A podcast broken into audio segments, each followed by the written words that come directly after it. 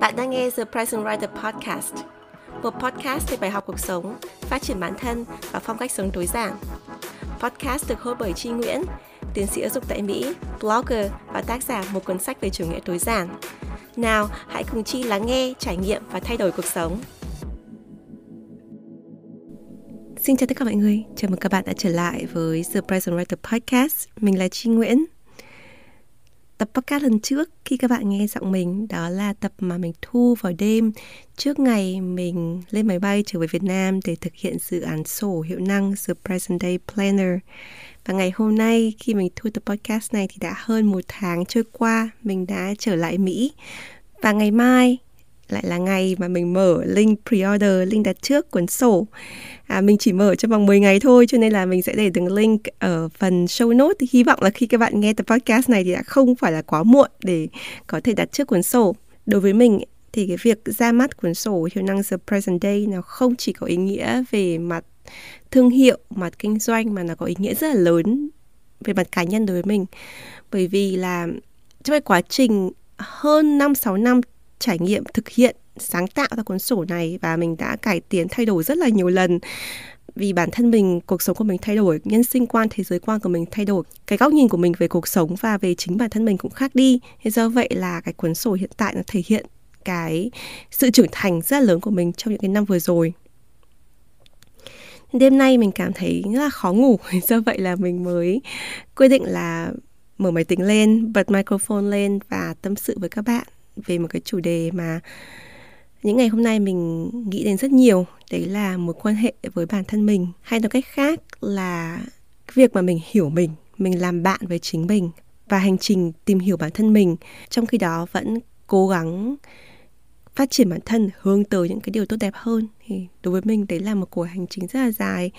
và bản thân mình mình biết rằng là các bạn cũng có rất nhiều chăn trở xung quanh chủ đề mối quan hệ với bản thân. Bởi vì là dựa vào khảo sát thì có rất nhiều bạn đặt câu hỏi. Thì mình sẽ trả lời một số câu hỏi của các bạn ở phần sau của podcast. Thế nhưng mà trong tập podcast này thì mình muốn nhìn lại cái hành trình của mình, nhìn lại cái hành trình mà được thể hiện qua quá trình mà mình thiết kế xây dựng và thử nghiệm cuốn sổ trong những năm vừa qua để nói lên sự tiến triển trong mối quan hệ của mình đối với chính bản thân mình. Thì mình hy vọng thông qua tập podcast này và thông qua những câu chuyện cá nhân của mình thì các bạn phần nào cảm thấy một điểm chạm nào đấy, một sự đồng cảm nào đấy và biết đâu đấy có sự gắn kết với mối quan hệ của bạn với chính bạn. Bạn có mối quan hệ như thế nào đối với bản thân mình? Cái mối quan hệ đấy nó tích cực nó tiêu cực nó healthy hay là nó toxic? thì chúng ta hãy cùng suy nghĩ, chiêm nghiệm và phân tích trong tập podcast ngày hôm nay nhé.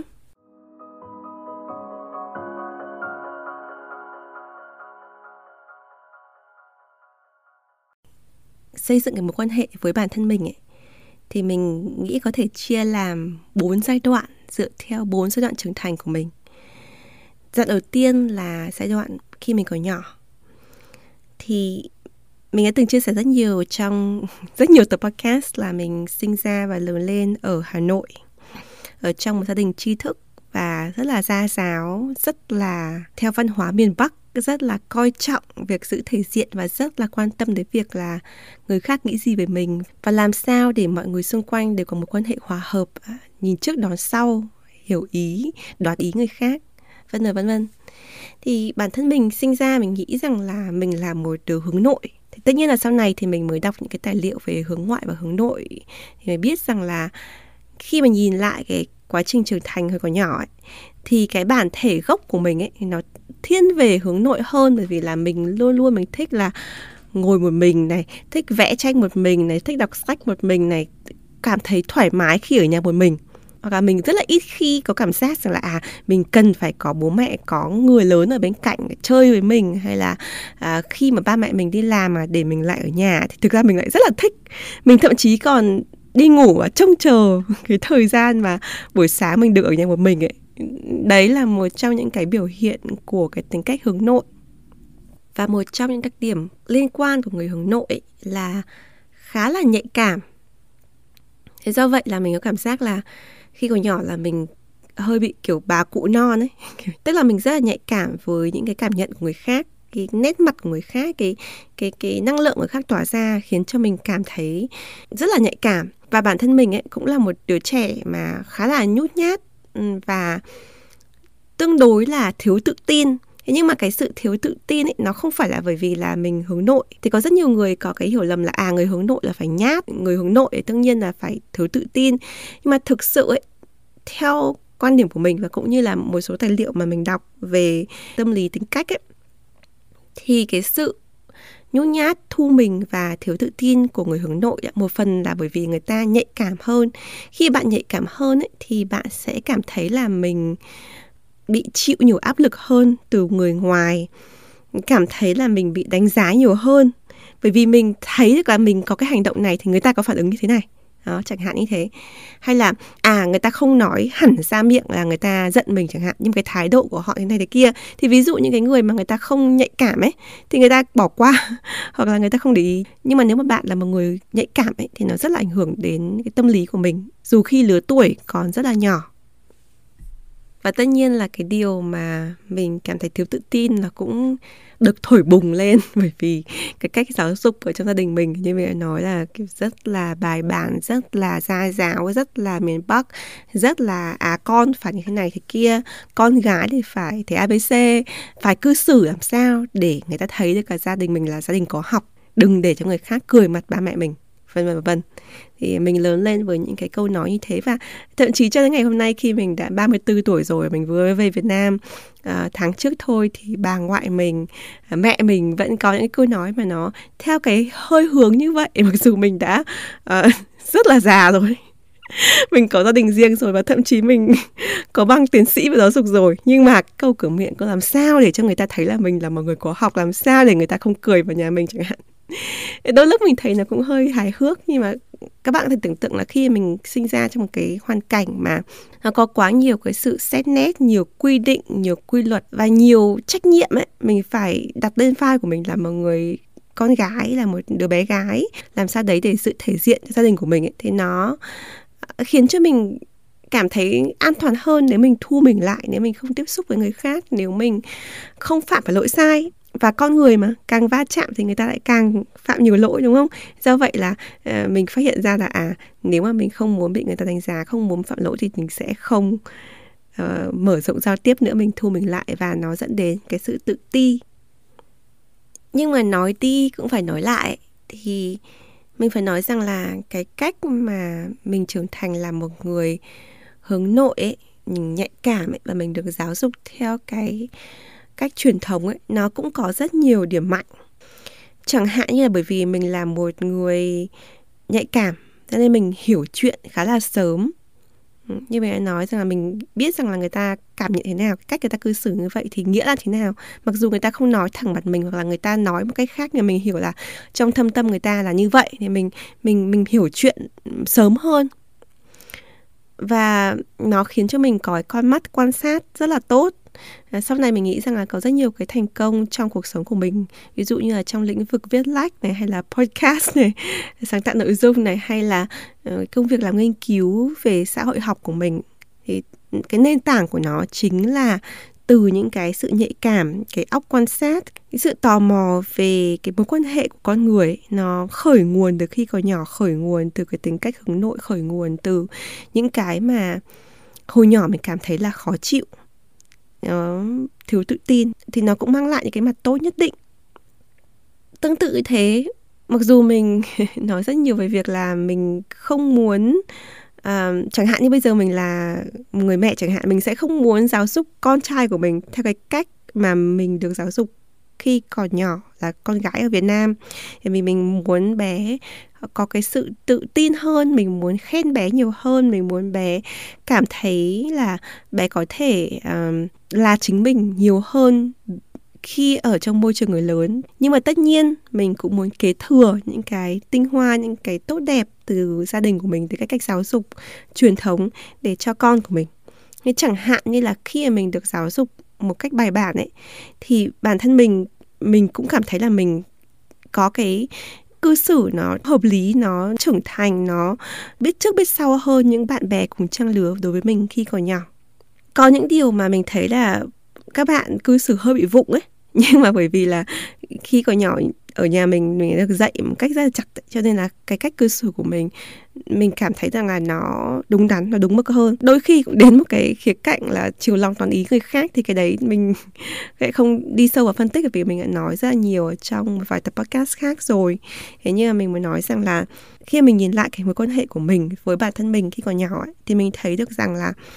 mình không thích mình khi còn nhỏ mình cảm thấy luôn luôn thiếu tự tin, mình cảm thấy luôn luôn thu mình và luôn luôn bị đánh giá, luôn bị nghĩ rằng là tại sao con này nó chỉ ở trong nhà là không chơi với người khác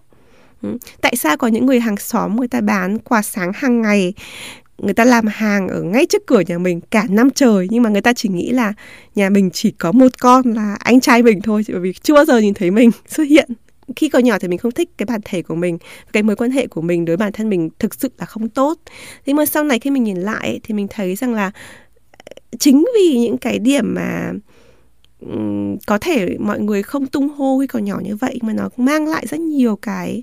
thế mạnh cho mình khi mình trưởng thành và cái cách giáo dục có phần hơi bị hà khắc của gia đình mình ấy nó cũng giúp cho mình uh, khởi đầu cuộc sống có những cái bước um, giao tiếp với những cái mối quan hệ nó chắc chắn hơn.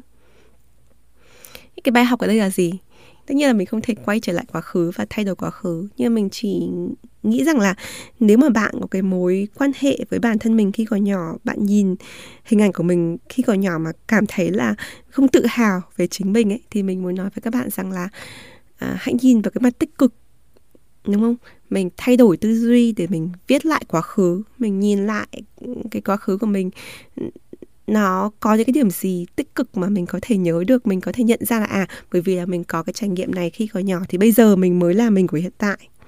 Thì hy vọng là bây giờ thì mình sẽ yêu bản thân mình hơn. Thì mình nhìn lại mình thấy rằng là mình thương cái bản thể nhỏ bé của mình khi còn nhỏ mình không còn giận, không còn trách nó nữa. Mình cũng không còn giận, không còn trách cái Ờ, môi trường những con người mà à, người ta nuôi dạy mình có thể chưa hoàn hảo. Thì nhân đây cũng nói ở cái cạnh giáo dục ấy thì mình nghĩ rằng là cái cách giáo dục truyền thống hay là hiện đại nó không quan trọng. Cái quan trọng là khi mà mình giáo dục con cái thì mình phải nói với con là tại sao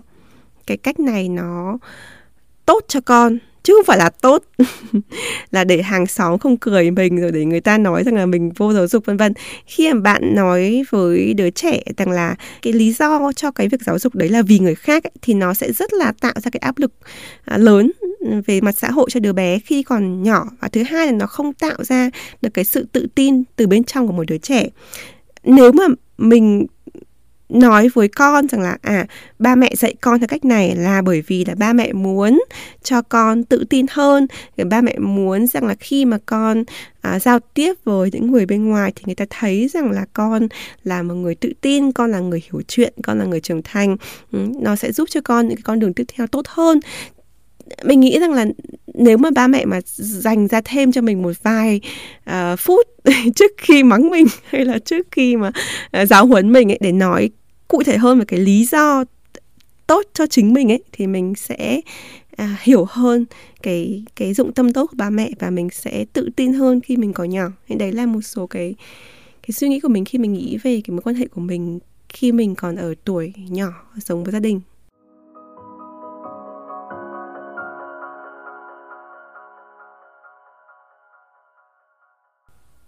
Chương 2 ở trong mối quan hệ của mình với bản thân mình ấy, thì phải kể đến cái thời gian mà mình học 12 năm phổ thông ở Việt Nam.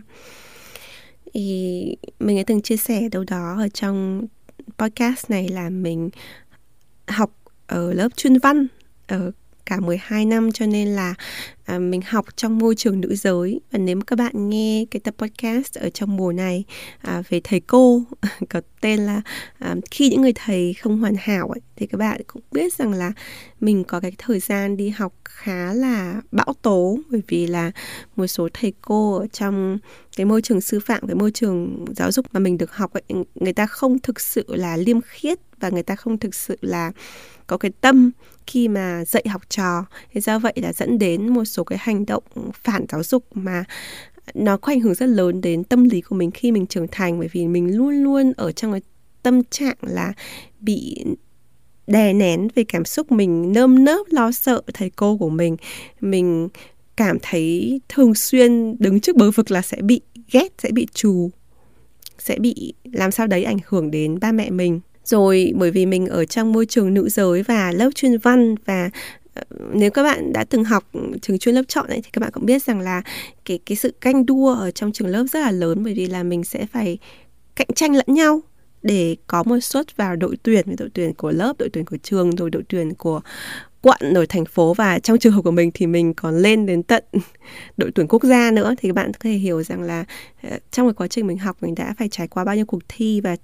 cái cuộc thi đấu với những người bạn của mình như thế nào và um, cái mối quan hệ nó phức tạp như thế nào ở trong cái thời gian đấy. Thì chính vì cái môi trường như vậy ấy, nên mình cảm thấy rằng là thứ nhất là mình chịu nhiều áp lực cái thứ hai là mình cảm giác là mình thường xuyên bị đánh giá bị soi bởi những bạn nữ. Thì có một cái câu nói ở trong tiếng Anh là những cái đứa con gái ở trường trung học là những cái đứa mà nó xấu tính nhất ấy, nó đáng sợ nhất kể cả trong người lớn ấy. Thì cái đấy là sự thật. Um, cũng vì cái trải nghiệm mà nó có phần hơi bị phức tạp và sóng gió khi mình học phổ thông ấy bản thân mình khi mà mình đi dạy học mình đã quyết định là mình sẽ không bao giờ dạy học sinh phổ thông. Đặc biệt là không bao giờ dạy học sinh tuổi teen là mình chỉ dạy hoặc là rất là nhỏ tuổi hoặc là từ bậc đại học và cao học trở lên thôi. À, bởi vì là mình không muốn phải Ờ, đối diện với những cái phức tạp của tuổi tin mà có rất nhiều người lại thích cái điều đấy và có rất nhiều bạn mình à, làm giáo viên thì họ chọn dạy ở cái khối tuổi tin đấy vì họ thích được ừ, được sống lại cái giai đoạn đấy và được hướng dẫn cho các em à, cũng đang ở trong cái giai đoạn hoang mang lạc lối như mình. Đó thì à, đấy là một cái gọi là side note ghi chú nhỏ nhỏ thôi. Thế nhưng mà à, khi mà mình ở cái thời điểm phổ thông ấy thì nếu mà có một cái keyword nào, cái cái cái cái từ khóa nào ấy, thì mình chỉ muốn nói rằng là cái thời điểm đấy là cái thời điểm nó cực kỳ là mông lung, cực kỳ là lạc lối, cực kỳ là à mình không biết là mình là ai, mình không biết như thế nào. Mình, kiểu, mình là một mớ bong bong hổ lốn về cái sự trưởng thành và tìm hiểu bản thân á. Thế do vậy là khi mà có rất nhiều bạn trẻ hiện nay nhắn tin cho mình là cô ơi bây giờ mình đã được gọi là cô rồi à, cháu như thế kia. Là em à, cảm thấy rằng là em đã à, học cấp 3 rồi hay là à, lớp 9 rồi nhưng mà chưa hiểu bản thân em như thế nào. Thì mình chỉ muốn nói rằng là em ơi cô cũng như vậy cả thế giới cũng như vậy ai cũng như vậy không thể nào biết được mình là ai khi mình cái tuổi đấy. Gần đây thì mình có xem một cái series phim mỹ Ờ, nhưng mà được quay ở Hàn Quốc uh, ở trên Netflix có tên là XO Kitty. Thì mình rất rất là khuyên các bạn trẻ đặc biệt là các bạn Gen Z rất nên xem bộ phim đấy. Bởi vì là nó khắc họa cái hành trình của một cô bé uh, người Mỹ gốc Hàn uh, sinh ra và lớn lên ở Mỹ và quay trở lại Hàn học cấp 3 và cô bé đấy thực sự là lạc lối lung tung giữa các mối quan hệ rồi tìm hiểu bản thân rồi ban đầu cứ đinh ninh là à tình yêu như thế này mình có bạn trai thế kia. Mà thực tế thì hoàn toàn khác hẳn và cô ấy hoàn toàn là không biết là uh, mình đi đâu về đâu. Thì đấy là cái cảm giác đúng như là mình cảm thấy khi mình ở cái tuổi đấy thì mình rất là khuyên các bạn nên xem cái bộ phim này vì nó cực kỳ là rối ren. Thì cũng như là cái thực tế cuộc sống vậy nó cuộc sống nó không đơn giản và cái khi mình trưởng thành ở cái đoạn tuổi tin cái hormone thay đổi rồi cái tính cách rồi cái mối quan hệ trong nhà trường rồi mối quan hệ ở ở nhà nó bắt đầu bùng phát những cái điểm nổ chẳng hạn như là uh, bắt đầu vào cái thời điểm mà mình nổi loạn này, rồi là mình cảm thấy khó có tiếng nói chung với ba mẹ mình chẳng hạn, rồi là có những cái thứ mà mình nghĩ à mình biết hết rồi chẳng hạn. Nhưng mà thực ra nghĩ lại thì mình chẳng biết cái gì cả. Nhưng mà cái lúc đấy thì mình rất rất là chắc chắn là mình biết hết rồi. Đó. Thì đấy là cái giai đoạn mà thực sự là mông lung, lạc lối và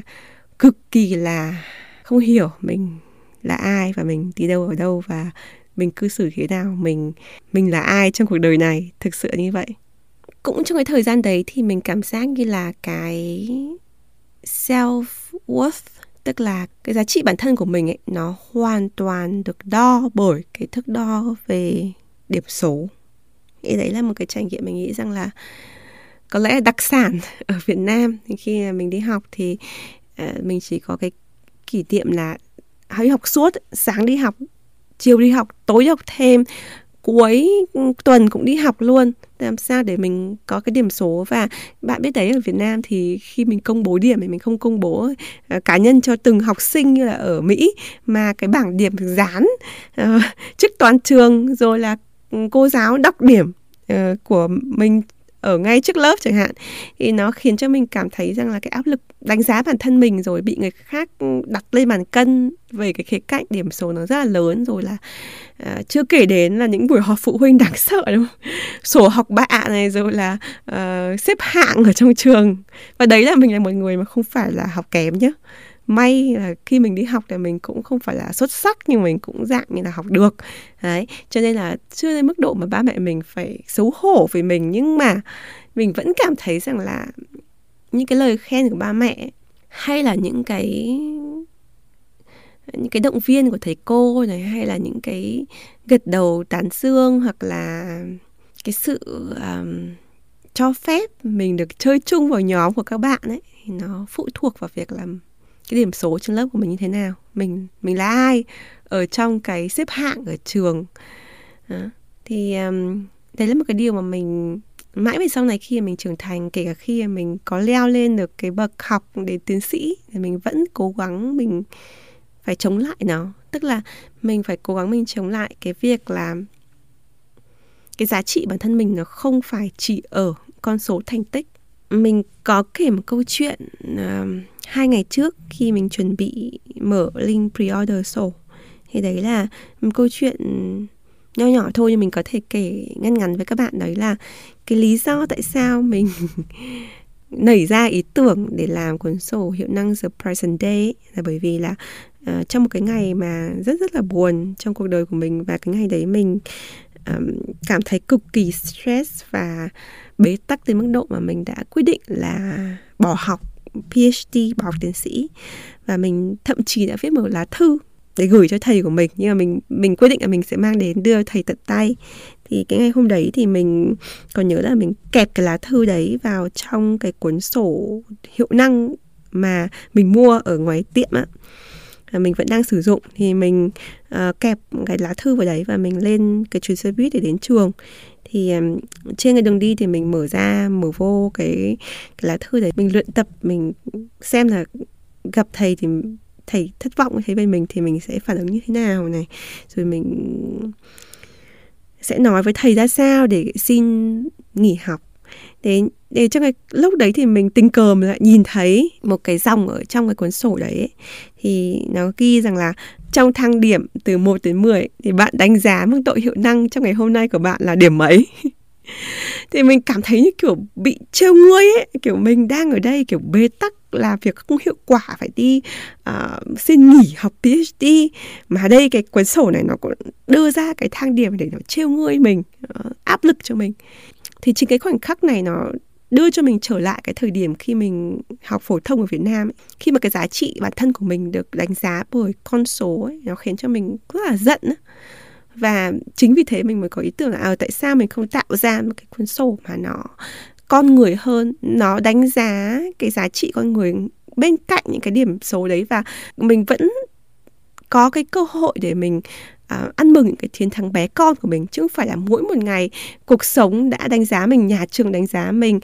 công sở đánh giá mình rồi bây giờ mình lại đánh giá mình theo con số đấy theo cái thang điểm này nữa thì thì nó nó áp lực quá nó nó mệt mỏi quá nó bê tắc quá. Và mình cũng nhận ra có lẽ chính là vì sử dụng cái cuốn sổ này lâu ngày nó khiến cho mình cảm thấy bế tắc nó khiến cho mình cảm thấy áp lực đến mức độ mình mình cảm thấy mình không làm được mình mình phải nghỉ học thì sau khi có cái ý tưởng mà thực hiện cuốn sổ riêng của mình thì mình quên luôn cái vụ nghỉ học và mình có nhớ là mình lật cái lá thư lại vì mình viết là cái một mặt mà thì cái mặt kia mà trắng mình bắt đầu vẽ những cái thiết kế ban đầu của sổ hiệu năng the present day. Thì ừ, nếu mà các bạn quan tâm thì mình có thể sẽ link ở trong phần show note cái bài viết uh, mình kể lại câu chuyện này trở lại với cái câu chuyện về một quan hệ bản thân ấy thì cái bài học của mình khi mình nhìn lại cái mối quan hệ của mình khi mình đang học phổ thông ở Việt Nam ấy là khi mình ở cái tuổi đấy ấy, thì ai cũng mông lung lạc hướng ai cũng lạc đường hết. Thế nhưng mà cái khó ở Việt Nam ấy là các bạn trẻ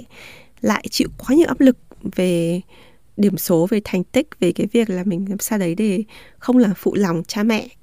đã đầu tư cho mình ăn học đàng hoàng. Thì nó lại thêm tiếp một cái lớp khiến cho cái mối quan hệ của mình với bản thân có thể nó sẽ rất là tổn hại.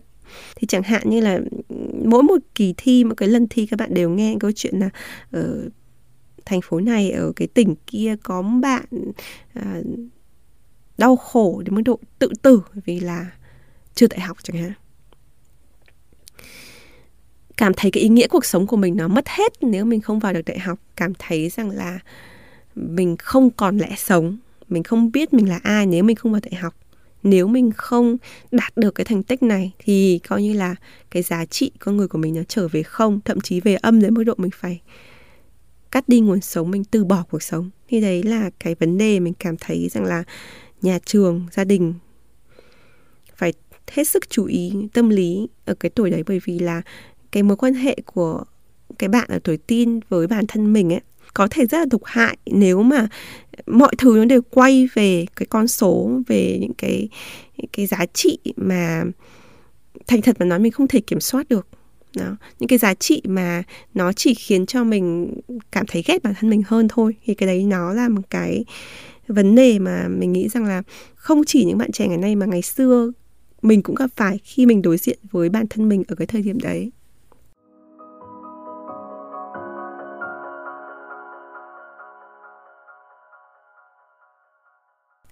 Nhưng mà nhìn một cái mặt tích cực ấy, khi mà nghĩ lại cái thời kỳ học phổ thông ấy thì mình cảm thấy cũng có một cái điều thú vị đấy là bởi vì tất cả mọi người đều trải qua cái giai đoạn kỳ cục đấy thế nên là sau này khi bọn mình trưởng thành ấy thì tất cả những cái người bạn thân thiết nhất của mình ấy là thực ra là lại chính là mình quen từ khi còn học phổ thông ở Việt Nam. Tại sao? Bởi vì là mình cảm giác như là à, bọn mình cùng trải qua cái khó khăn ấy, mình cùng có cái sang chấn giống như nhau ấy cho nên mình biết rằng à cái người này thực ra như thế này bọn nó khi còn nhỏ là như thế này khi mà tuổi teen như thế này thì khi trưởng thành nó vẫn như thế. Ừ, nó rất là khác cái mối quan hệ khi mà mình đã có quen nhau khi mình đã định hình cái tính cách của mình mình hiểu mình là ai rồi cái mối quan hệ nó sẽ rất là khác. Do vậy mình có rất rất nhiều người bạn tốt mà, những người bạn mà mình thực sự là mình có cái sự gắn kết sâu sắc ấy, là chính từ cái giai đoạn mà học phổ thông này. Cũng chính cái giai đoạn học phổ thông ấy, nó dạy cho mình cái điều rằng là nó hoàn toàn ok, hoàn toàn không có vấn đề gì cả khi mình không hiểu mình đi đâu về đâu trong cuộc đời của mình. Bởi vì là những cái người xung quanh mình, những người bạn học á, trông nó có thể có những đứa trông trưởng thành hơn, có những, thể có những đứa mà trông nó biết nó là ai hơn mình. Thế nhưng mà thành thật mà nói thì mặt bằng chung là ai cũng đang tìm đường giống như mình mà thôi. Thì do vậy là khi mà mình có cái mối quan hệ phức tạp với bản thân mình ấy, thì không sao hết. Mình cứ cho bản thân mình cái thời gian rối rắm linh tinh cái thời gian như ở trong cái bộ phim XO Kitty không sao cả bởi vì đấy là một phần của sự trưởng thành đấy là một phần của cái hành trình tìm hiểu bản thân của mình. Và ờ, hiện nay khi mình đã 34 tuổi rồi mình nhìn lại mình thực sự là mình trân trọng cái giai đoạn đấy. À, mình không muốn sống lại nó một lần nữa và mình cũng không muốn dạy những cái đối tượng tuổi tin như mình. Thế nhưng mà ở một góc độ nào đấy mình biết ơn vì mình đã một thời mông lung như vậy một thời ở tuổi tin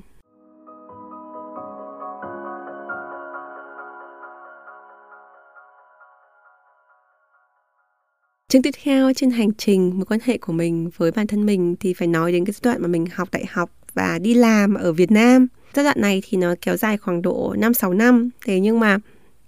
hôm nay mình phải thú thật với các bạn rằng đặc biệt là những ai mà biết mình trong giai đoạn này ấy, là cái giai đoạn mà mình có lẽ là giả vờ hay là giai đoạn mà mình à, tự nhận cho mình một cái bản thể mới là một người hướng ngoại đúng vậy mình sinh ra một người hướng nội trải qua một cái giai đoạn là lùng bùng không biết mình là ai như thế nào. Đến khi mình vào đại học rồi ấy, thì mình quyết định là à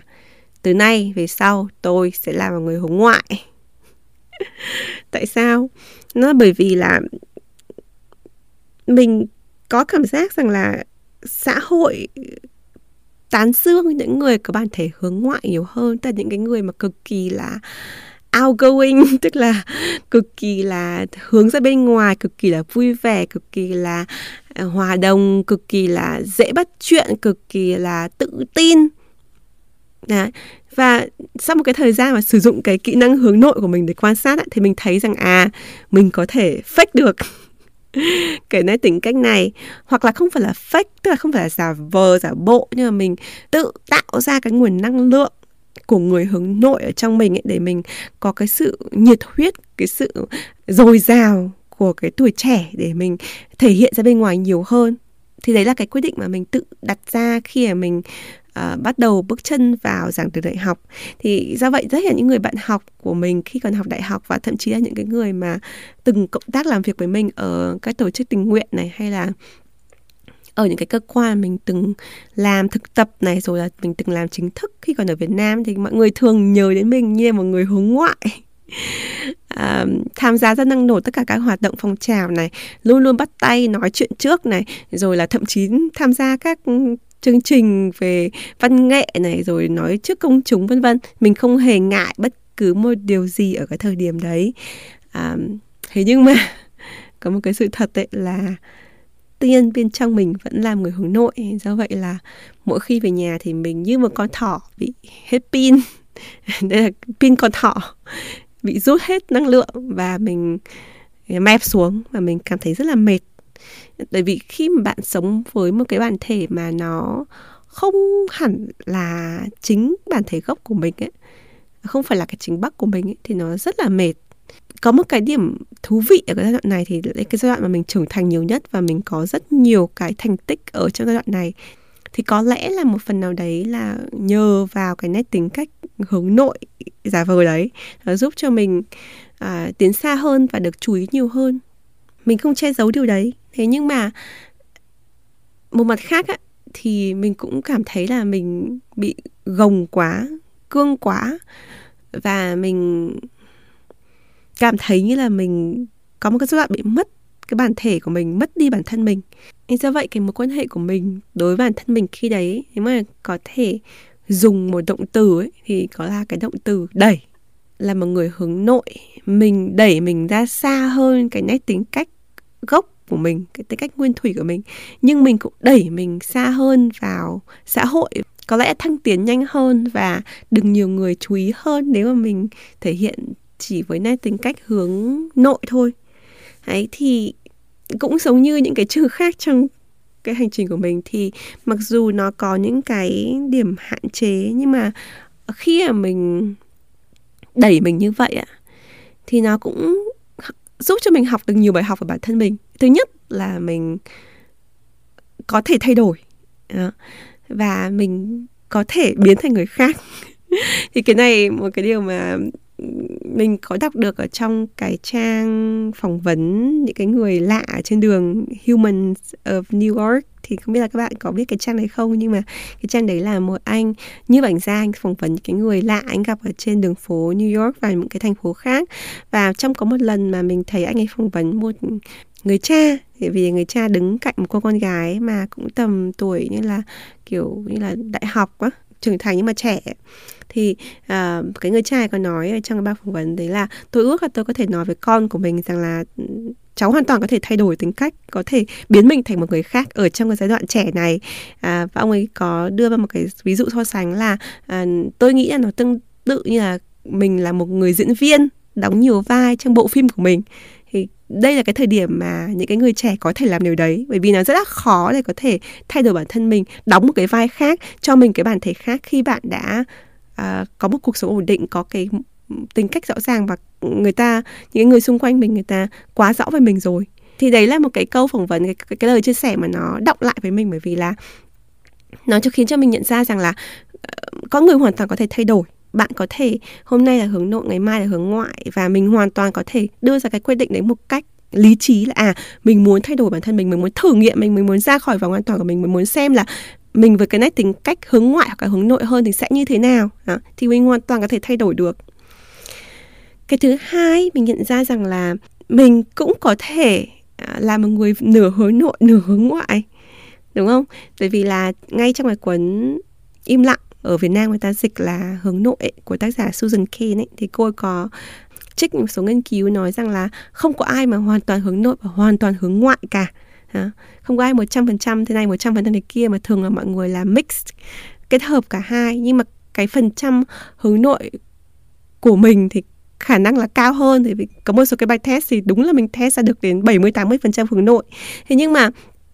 điều đấy không có nghĩa rằng là mình không thể dùng 20 30 phần trăm hướng ngoại để mình làm một cái gì đấy khi mình cần. Chẳng hạn như là à hôm nay mình có event, mình muốn gặp ờ, hàng trăm bạn ở trong cộng đồng The Present Writer chẳng hạn thì à thì lúc đấy thì nếu mà ờ, chi hướng nội thì chỉ có muốn ở nhà thôi, nhưng mà mình phải bắt đầu đưa lên cái bản thể hướng ngoại của mình thì mình có thể ra được công chúng tự tin hơn chẳng hạn. Thì đấy là một cái điều mà mình mình cảm thấy thú vị. Tương tự như thế chẳng hạn một người hướng ngoại cũng có thể sử dụng cái tư duy của hướng nội. À trong trường hợp mà mình cần phải nghỉ ngơi thư giãn mình cần phải detox mình cần phải à, ở một mình ở một nơi à, không có người để giao tiếp thì mình sẽ sử dụng cái khả năng hướng nội để mình có thể à, nghe sâu hơn bản thân mình mình tìm hiểu bản thân mình và mình trưởng thành như thế nào. Đó, thì à, đấy là một cái giai đoạn mà mình nhận ra à, khá nhiều cái điểm mà mình chưa biết về bản thân mình và mình thực sự là đẩy bản thân mình ra khỏi phòng an toàn.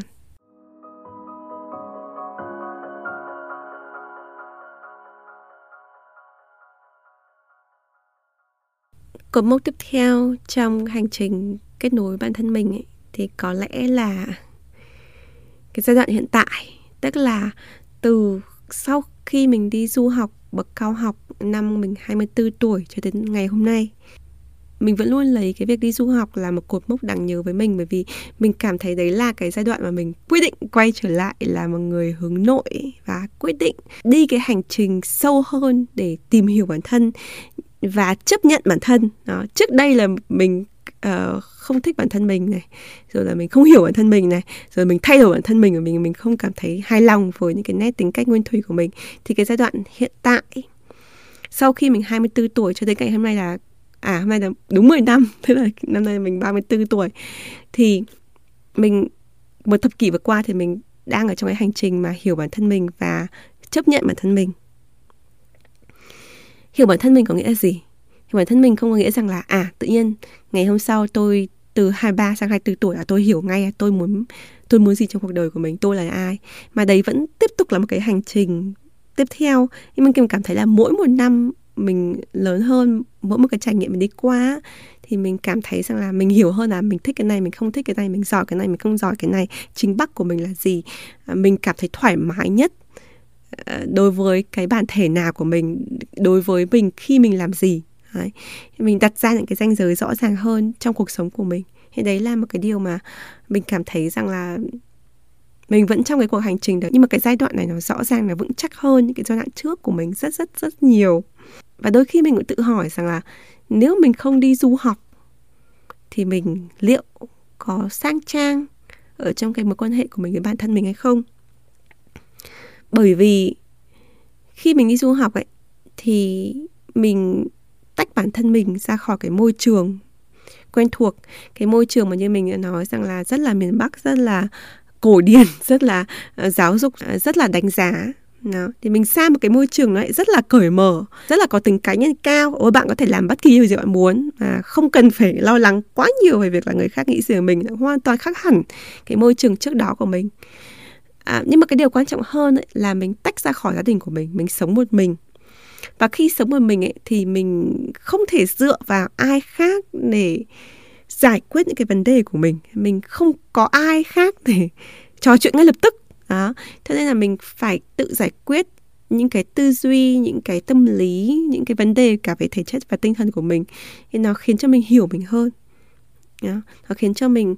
bắt buộc mình phải tìm về cái giá trị gốc của mình. Và mình nhận ra là à, mình là một người hướng nội đấy. À, và bây giờ mình ở một mình đấy thì mình hãy dùng trở lại cái cách hướng nội của mình để mình có thể sống được một mình. Và tới ngày hôm nay nhìn lại thì mình nhận ra rằng là một khi mình đã chấp nhận ấy, cái nét tính cách xấu ở trong con người mình ấy. ngày xưa là mình hoặc là mình phản bác à tôi không như vậy. Hoặc là mình cố gắng thay đổi nó. Ồ mình có cái nét tính cách này là nó có nhiều điểm hạn chế à mình sẽ uh, thay đổi nó ngay lập tức. Thì một khi mình đã chấp nhận đấy thì mình thấy rằng à cái nét tính cách không tốt đấy thực ra là cũng có cái nét tốt. Chẳng hạn như mình đã nói về cái việc là mình là một người mà thu mình, nhưng mà nó cũng giúp cho mình là một người quan sát tốt này, rồi nhạy cảm này. Thì nó cũng có những cái điểm mạnh nhất định. Thì khi mà mình chấp nhận rồi thì mình tự nhiên mình thấy rằng là mình yêu mình hơn, cái mối quan hệ của mình với bản thân mình là tốt hơn.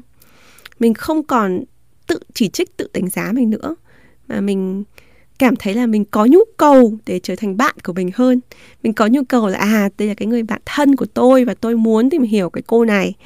xem cô này thực sự như thế nào. Và tôi muốn đồng hành với cô ấy để có thể phát huy hết những cái tiềm năng của cô ấy và những cái điểm xấu của cô ấy thì tôi cũng học cách chấp nhận. Đó.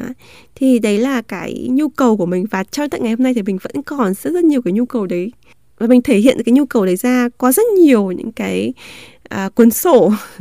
Journal của mình viết hàng ngày. Ví dụ viết nhật ký biết ơn này rồi viết ừ, routine buổi sáng buổi tối này rồi là viết những cái morning pages tức là viết ba trang buổi sáng nên mình cảm thấy không ổn này rồi là viết nhật ký cho uh, giải tỏa cảm xúc với cả trị liệu tâm lý này. Rất nhiều những cái cuốn sách mà mình đọc là về tự vấn này rồi là những cái uh, phương pháp mà mình thử nghiệm đối với bản thân mình làm sao để có thể cân bằng cuộc sống này làm việc hiệu quả hơn. Tức là mình luôn luôn mình có cái nhu cầu rất là dồi dào việc là mình kết nối bản thân mình muốn thử xem là cái cái này có phù hợp với mình hay không. Và nếu mình phù hợp thì mình phát triển nào và nếu không phù hợp thì mình sẽ bỏ đi như thế nào chẳng hạn. Thì đấy là cái nhu cầu của mình. Và chính vì cái nhu cầu này do vậy là mới tạo ra cái động lực để mình sản xuất ra The Present Day Planner. Bởi vì là cái planner của mình ấy, nó có cái điểm đặc biệt nhất ấy là nó là hệ thống của rất rất nhiều những cái phương pháp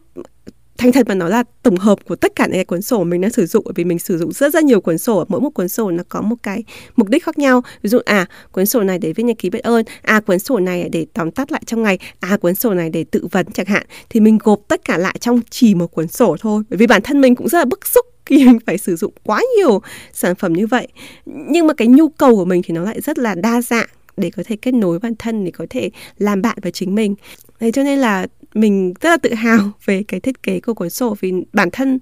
cuốn sổ nó nó giải quyết được cái cái nhu cầu của mình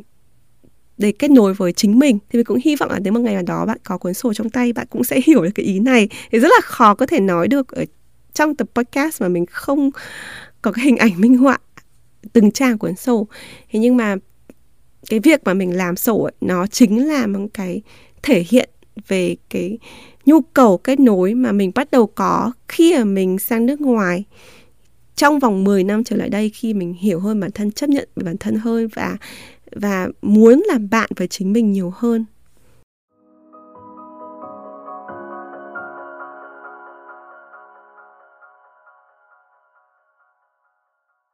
Wow, mình không biết rằng là khi tập podcast này được biên tập và lên sóng thì cái thời điểm này là phút thứ mấy ở tập nhưng mà bản thân mình đã thu âm được gần một tiếng. Và đã rất là khuya rồi mình nên đi ngủ để ngày mai thực hiện launch cuốn sổ tới các bạn. Thế nhưng mà trước khi mình à, đi ngủ thì mình cũng muốn dành một số thời gian ngắn ngắn để trả lời các câu hỏi mà các bạn à, gửi về cho mình về đề tài mối quan hệ với bản thân thì mình có uh, liệt kê theo ba nhóm mà mình thấy là các bạn đặt câu hỏi nhiều nhất. Bởi vì mình cảm thấy rằng là um, những cái chủ đề này cũng rất là gần với những cái trải nghiệm của mình. Câu hỏi thứ nhất là từ một bạn độc giả nói nhiều lúc em cảm thấy đã hiểu rõ lòng mình nhưng lại thiếu đi sự quyết đoán và sau đấy lại trở thành vòng lặp tức là bạn làm cái điều mà trái với những cái mà bạn bạn biết về bản thân mình, trái với lòng mình. Và điều đấy khiến cho bản thân em cảm thấy tội lỗi ạ. Và nhiều lúc rất khó để chữa lành cho chính mình nữa ạ. Mình có chạm đến cái câu hỏi này ở hai tập podcast trước có tên là danh giới và chữa lành. Mình cảm giác là ở trong cái câu hỏi của bạn thính giả thì bạn đã làm được một bước, đấy là hiểu bản thân mình. Thế nhưng mà bước tiếp theo thì bạn lại có vẻ là chưa làm được thật chặt chẽ, đấy là lập ranh giới. Khi mình hiểu bản thân mình mình biết mình muốn gì thì mình phải bắt đầu có vạch ranh giới. Là à đây là cái ranh giới của tôi, cái bước qua ranh giới này thì tôi không có làm cái điều này. Vào trong ranh giới này thì mới vào cái thế giới của tôi thì mình rất là khuyên các bạn nghe là cái tập trước của một podcast này có tên là ranh giới thì ranh giới nó sẽ giúp cho mình có cái sự quyết đoán tốt hơn. Thì đặc biệt là với những cái người mà thiếu quyết đoán ấy, thì khi mình có cái ranh giới rõ ràng ấy, thì mình có thể dựa vào đấy để đưa ra cái công thức để áp dụng cho rất nhiều cái trường hợp khác nhau là à khi mà nó chạm vào ranh giới thì đây là cái cách mà tôi xử lý. Và sau ranh giới thì mới đến chữa lành đó thì các bạn có thể nghe cái tập là khi chữa lành là bước tiếp theo của danh giới thì mình có giải thích tại sao và làm cách nào để chữa lành cho bản thân thì mình cũng có à, một số cái phương pháp mà mình chia sẻ từ những cái buổi huấn luyện trị liệu của mình với tư vấn tâm lý. Thì mình hy vọng rằng là à, với cái câu trả lời này và quá trình nghe lại hai tập podcast về danh giới và chữa lành bạn có thể phá đi cái vòng lặp của mình và bắt đầu sống đúng với chính mình làm được những điều theo đúng lòng của mình hơn.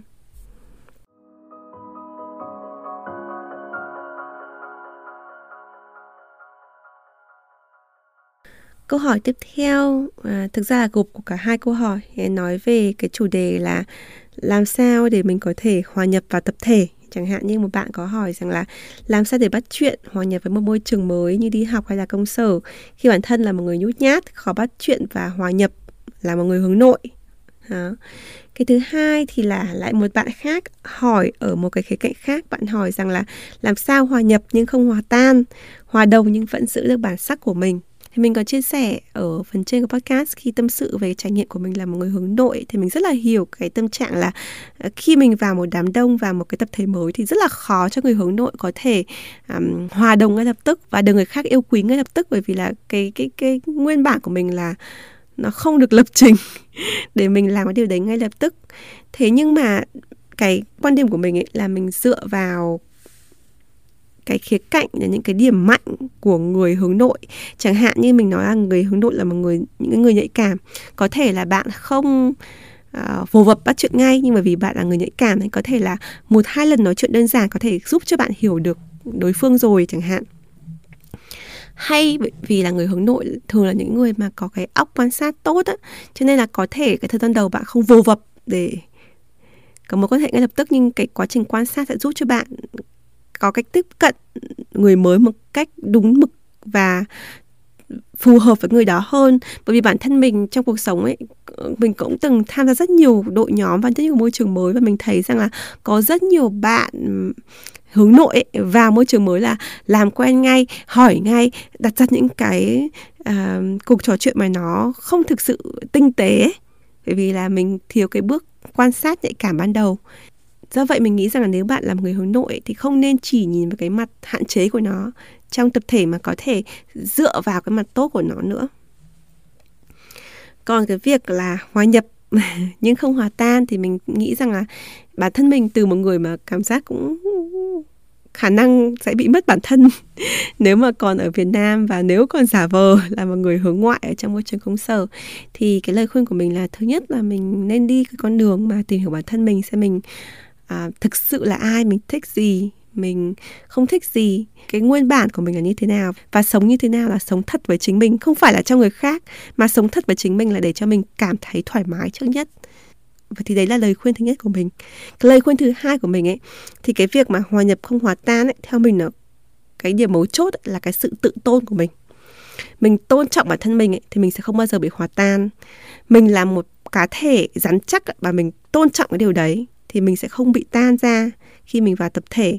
Mình cảm giác như là một những cái người mà người ta dễ bị đẩy đưa ấy như là một cái viên bột mà người này nặng kiểu này thì nó ra cái hình này người kia nặng kiểu kia thì ra hình khác ấy, là những cái người mà bản thân họ không có cái sự tự tôn họ không hiểu cái giá trị của mình họ không tự tin vào chính những cái gì mình đang có thì nó sẽ rất dễ bị nhồi nặng như thế và rất dễ bị mất bản thân mình. Thì cái điều quan trọng là mình phải tập trung xem mình là ai mình tôn trọng chính mình thì mình sẽ tránh được những cái à, vấn đề bị đồng hóa hay là bị lôi kéo hay là bị à, tha hóa à, trong tập thể lớn.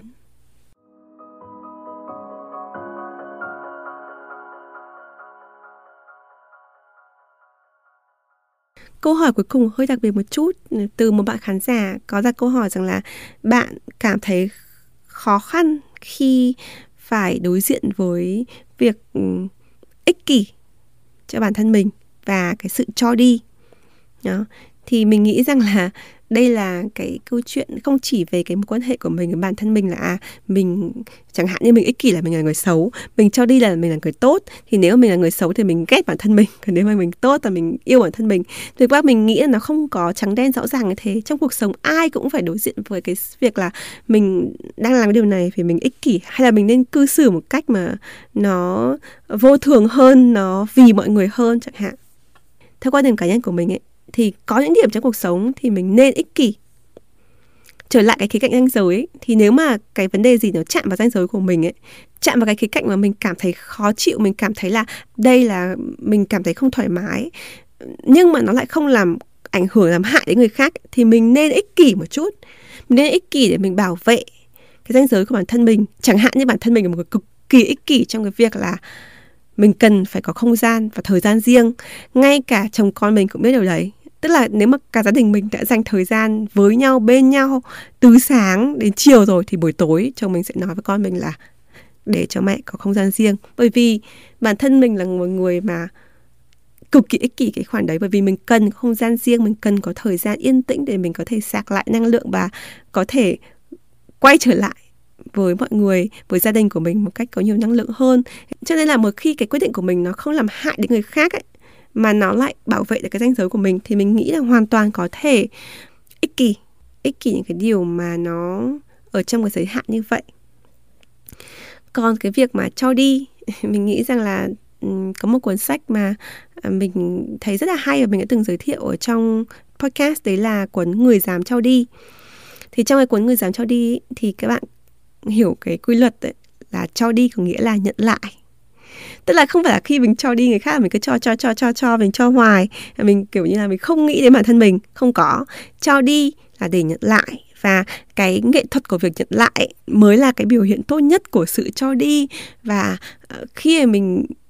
nhận lại thì mình mới có thể cho đi nhiều hơn. Và mình cho đi càng nhiều thì mình sẽ nhận lại càng nhiều thì um, mình sẽ không chia sẻ nhiều hơn về cái chủ đề này bởi vì mình nghĩ là cái cuốn sách người dám cho đi nó thể hiện được cái ý tưởng này một cách sâu sắc hơn. Thì mình sẽ để đường link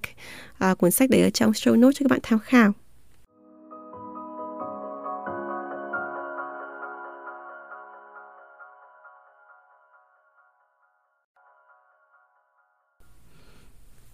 Cảm ơn các bạn đã lắng nghe tập podcast ngày hôm nay và cùng mình trải qua một buổi tối